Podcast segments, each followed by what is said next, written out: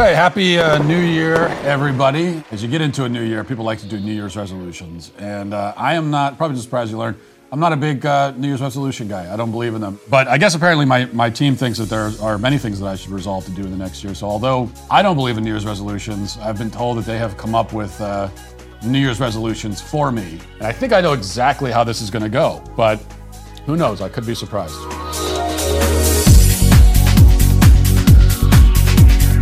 So this first one is coming from Holly. And this resolution that she wants to give you is be more observant. Are you saying that I'm not observant? Would you like an example of you not being observant? Oh, is that what this is? I should have known. I should have known. Okay, let's see. I sometimes doubt the value of honesty in marriage, and I'll just explain why. Like, for example, yesterday I got home from traveling. I was traveling over the weekend. And a few hours after I got home, my wife said to me, hey, so you didn't say anything about my hair, okay? This is where I was going to be honest. And I said, what about your hair? And she said, I dyed it. You know, it's brown now. It was blonde before. And then I said, it was blonde before? And then I realized I should stop saying things in that moment. But here's my point.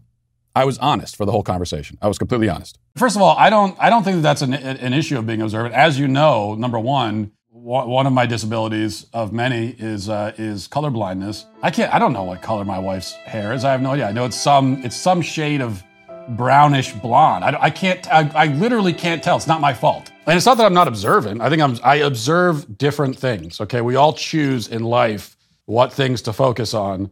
And so there are things that I don't focus on. There are things that I don't notice. It might also be, I just don't care. Like, it could also be that. I don't care. I don't care. Okay. So the second resolution that we have for you is actually coming from myself. And this is going to be more consistent. Can I just say, I don't like the daylight savings slander and defamation that goes on. It's something that we do. It's a sacred tradition. It's the sacred tradition of our forefathers. It would keep us stuck in daylight savings eternally.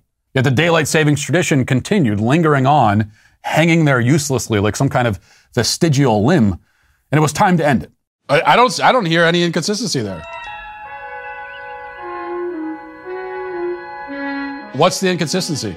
Well, the inconsistency is before you said you liked it, and then the next year you said you didn't. It's not inconsistent.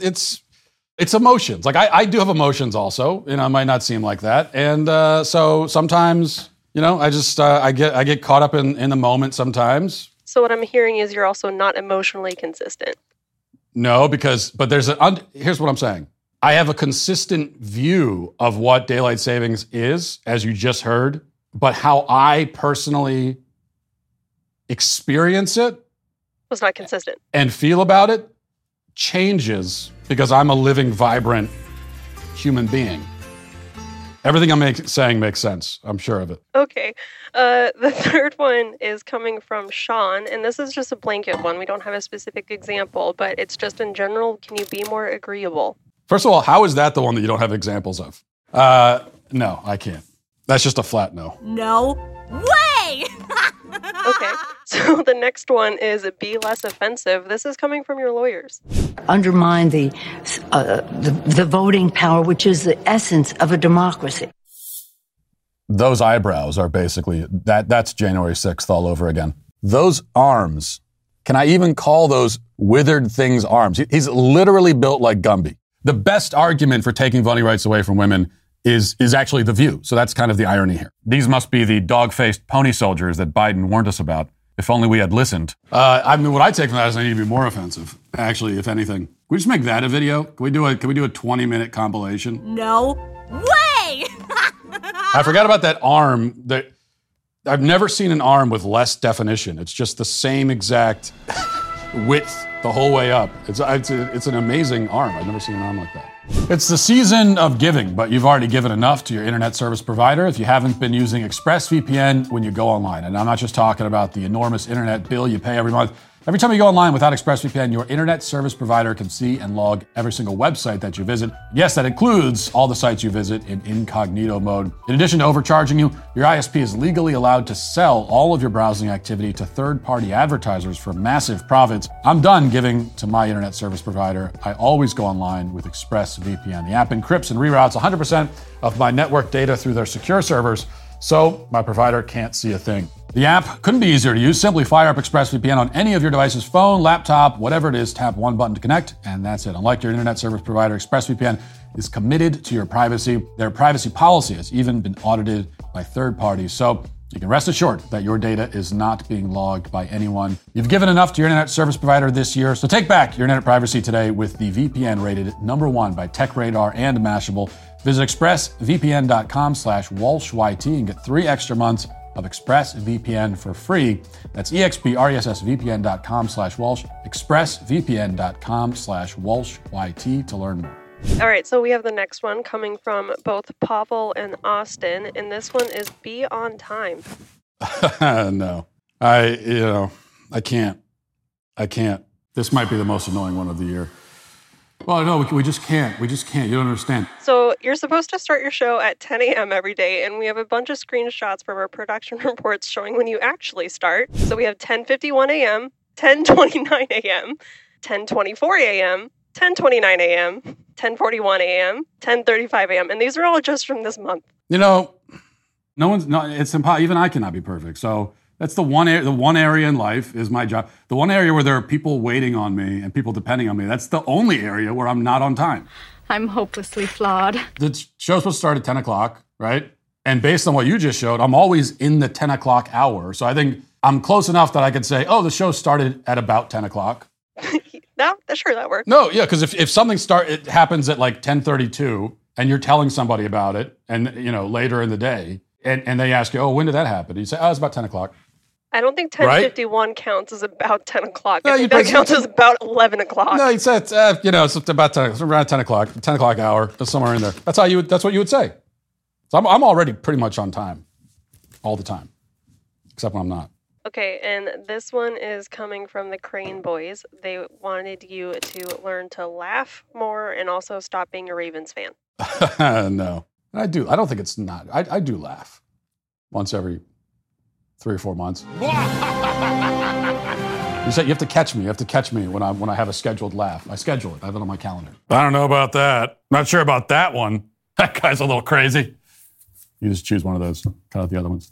So this one is coming from Michael Knowles, and This is because he's such a music enthusiast. He would really like to encourage you this year to learn the banjo, for real. Not only did I already learn it.